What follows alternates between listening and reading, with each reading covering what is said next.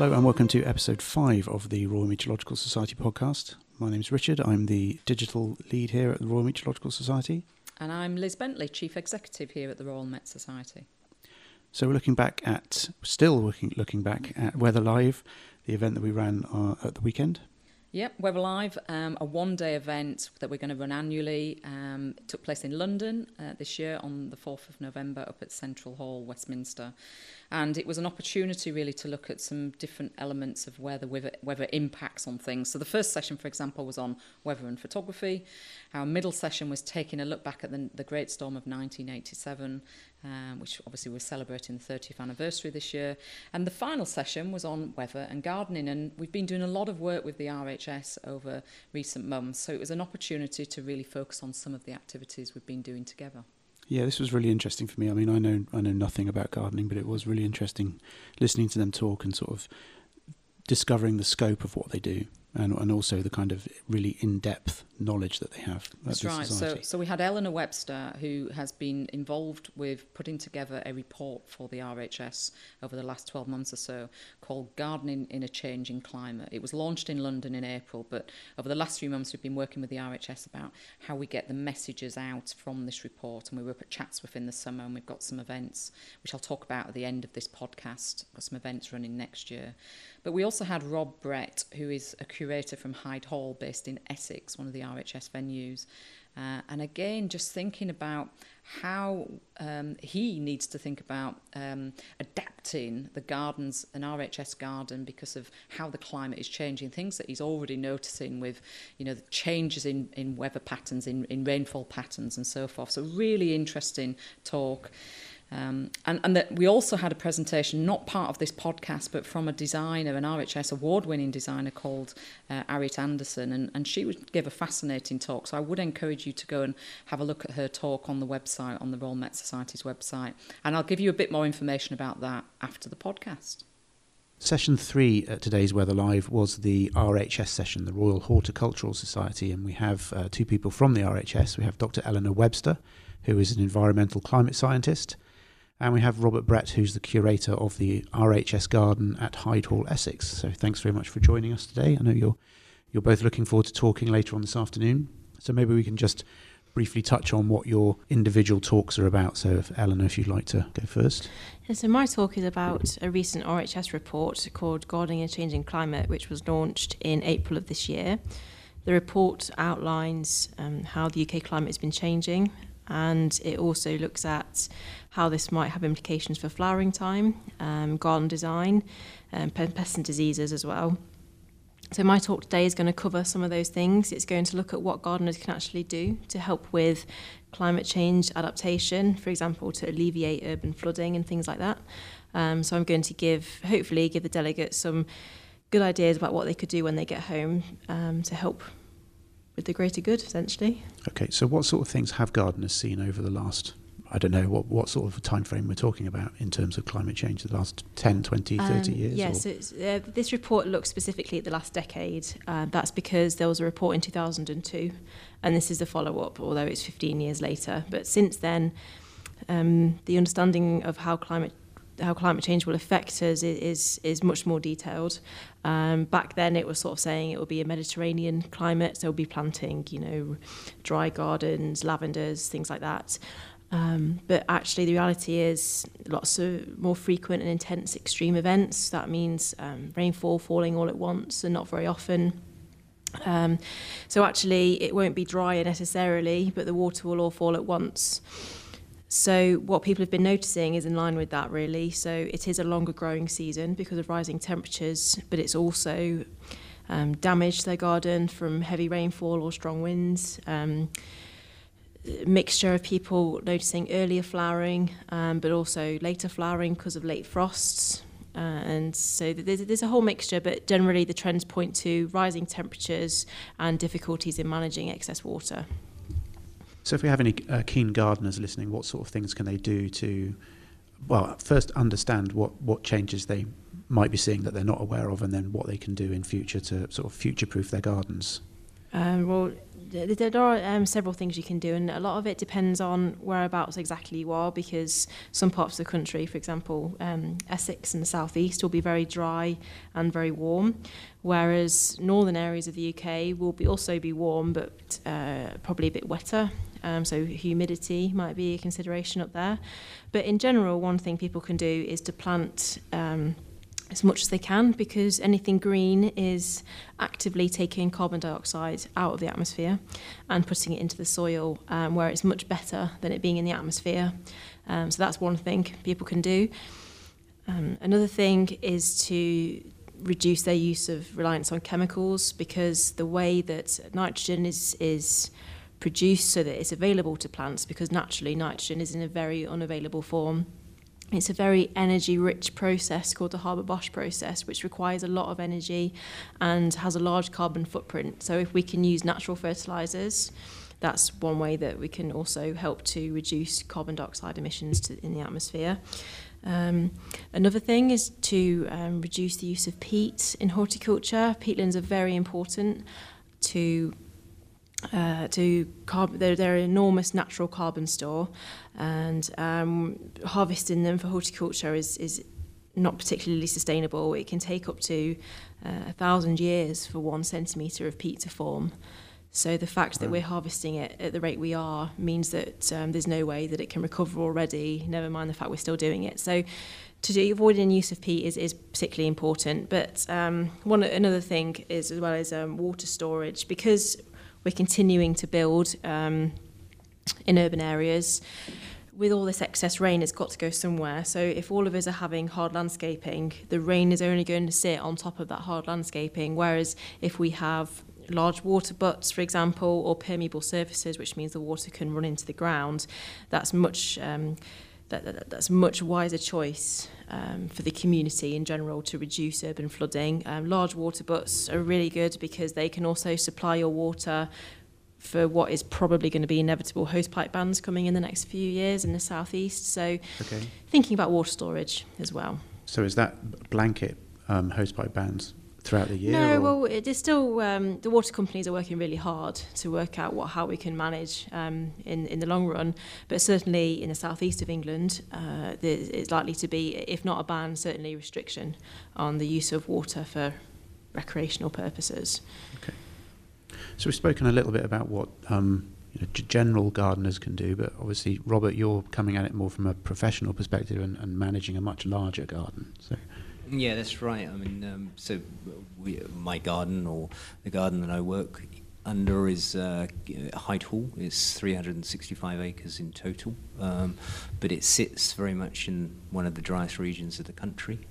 Um, and also um, has the lovely Essex clay. Um, Okay. So some of the sort of things that practically you can actually look at, perhaps within a regional aspect, is obviously therefore use of material, plant material that actually is associated with your climate, and trying to actually then utilize such reports and thoughts about actually thinking about the future as much as possible uh, with your planting. But also, one of the key elements that we have done is uh, coming back to this sort of water uh, aspect is, is the fact that actually we when we actually took hold of the farm uh, that was uh, had started as a sort of farm and uh, been sort of transformed a little bit by the Robinson family from the 1950s into a garden. We actually, the RHS was handed this in 1993. And one of the first things that we actually did was use the farm's um, already uh, established uh, sort of um, underground water drainage system to actually then uh, link it to a reservoir that we actually built where we have 10.1 million gallons of water that we can actually use in helping us to still obviously you know uh, deal with uh, dry periods and dry times. But uh, uh, you know it is definitely also that whole aspect of extremes that is going on with our weathers. Um, this February uh, we had Storm Doris come through through the country and even though we're actually a relatively young garden and uh, all gardens, especially public gardens, are really facing that sort of storm aspect and what happens with trees, and therefore having to close gardens, and that's obviously not necessarily a, a great thing. So, you know, it's it's that sort of impact and uh, aspect that's really sort of challenging us.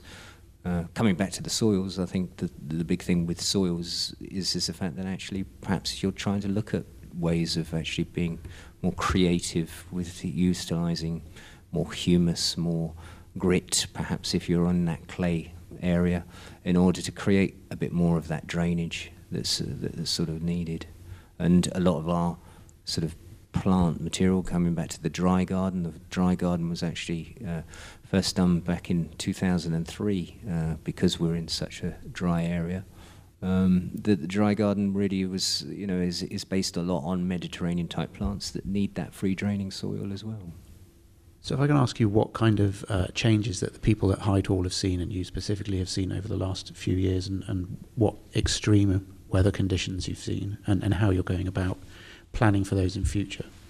Certainly, what we have been experiencing is so last, or, uh, actually last year, last June, um, we had something in the region of 144 mil of rain fall in that period uh, of the month, um, and actually 47 mil fall within seven hours. Wow. And it meant that we actually had flash flooding across site because being on the um, sort of clay situation, it doesn't sink in, it doesn't permeate, it just runs off. Yeah and therefore um, around our visitor building actually we oh, had nice. this huge massive flood um, which was yeah at least it didn't uh, go into the building but it's that sort of thing that we actually have to be therefore really quite conscious of and actually um, our car parks we did actually build with swales just to make sure that actually we're retaining the water for a period of time before releasing it and making sure then we have our drainage systems put in place in order to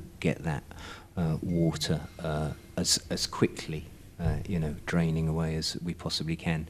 One of the things that we've actually looked at is a permeable sort of surface that is used uh, around the visitor building, just is therefore making sure that that water is actually seeping through as much as it possibly can to the drainage systems that have been put underneath. So it's those sort of sort of things that I think people have to sort of think about. But also, let's not just forget that actually plants help in making sure that we're not having flash flooding around by putting plants in place.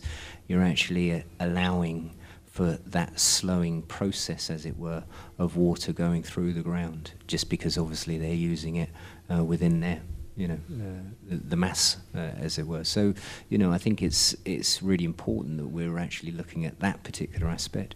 Um, winds and things like that are, are, a challenge. I think it's the fact that for us what we have to do is is perhaps utilize trees that uh, in the landscape that are perhaps actually can I say a bit more flexible yeah. Okay. Um, but also, I think it's the fact that we, as a public garden, therefore have to f- look at uh, monitoring our trees a lot more. Uh, a after storms, but on a yearly basis because of this, you know, the potential of wind uh, damage and all of that.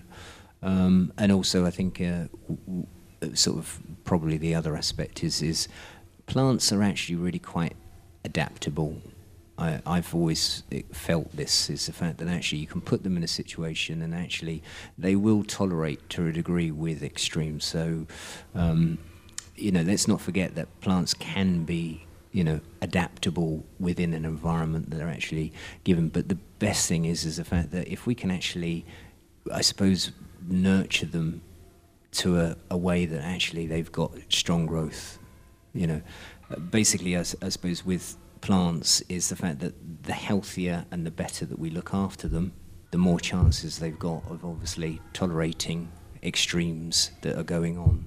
And then the other aspect that uh, just sort of put into sort of place with this, and one of the things that I sort of have in the back of my he- head that I kind of worry about a little bit is actually pest and disease. So with the change in the environment and temperature and all of that sort of thing, and wet conditions and stuff like that, there are certain sort of pests and diseases that will um, obviously, you know, take advantage of that because it's beautiful for their conditions that they need, and actually then cause us perhaps uh, more more concern.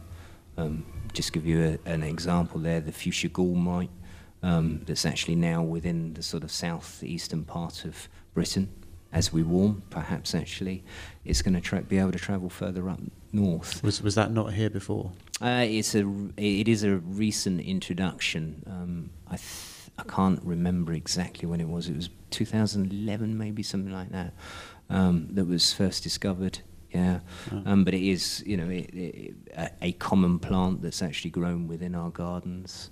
Um, Is is in the southeast region becoming more and more. Yeah, yeah, infested with it, as it wow. were. And it's that sort of thing that's actually a bit of doom and gloom, but, you know, like with all of these things, there are sometimes actually resistant cultivars that are coming out because of this that you can actually utilize within your garden, yeah, in order to sort of help at least uh, tolerate that sort of uh, sort of situation. Okay. Um, sudden oak death, which was very much sort of prevalent, uh, especially in the sort of uh, s- southwest and going through our rhododendron collections. Uh, this is a, a disease that's actually uh, from America. And with that, it is a phytophthora, which is uh, loves that whole humidity and wetness and all of that. Um, so the more wet aspects that we get within our country, perhaps actually that's easier to then become a lot more prevalent. Right. So we've been talking a lot about what um, you guys, how you guys advise private gardeners, and, and then how you manage larger public gardens. But does any of the, the work that you do feed into government policy, for example? Um, yes, so we did the, as I said earlier, we, we launched the Gardening in a Changing Climate report this year.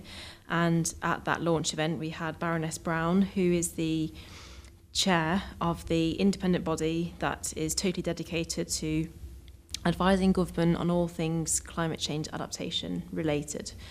Um, she's been a strong supporter of, of the work since since the onset of it, um, and she actually sort of um, has a role to play in the next national adaptation programme, which is launched every five years. So the work we're doing with climate change is going to help inform that, and that will feed then directly into other government policies. So that's something that we're doing. Fantastic. Yeah, and I think um, going back also onto the sort of plant health aspect, we've got really strong close links actually with the government department, APHA, which is the Animal Plant Health Authority, um, and actually links in the sense of we work closely with their sort of regional coordinators in a promoting or helping them promote um, any particular plant health issues that they want to make the public aware of and all of that sort of thing.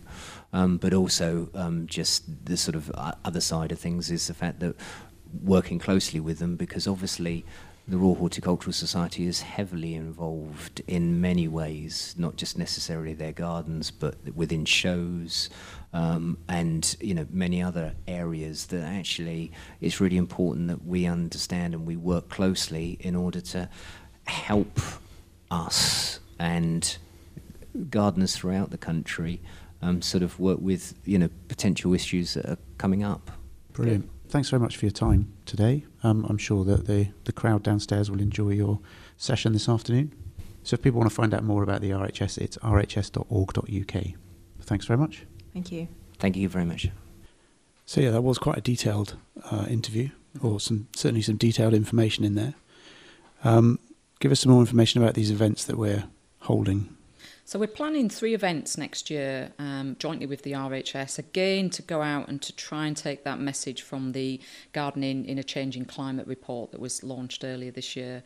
So the first event's going to take place in Manchester on the 15th of March, and that it's during Science Week. So we're working with uh, the Manchester Metropolitan University, MMU, uh, to host this event on Thursday, the 15th of March.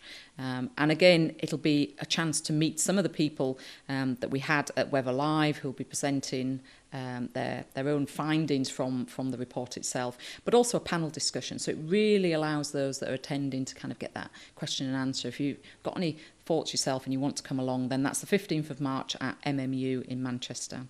The second event's going to take place in June in Bristol, and there'll be more information about when and where the event's going to take place as we kind of move into 2018.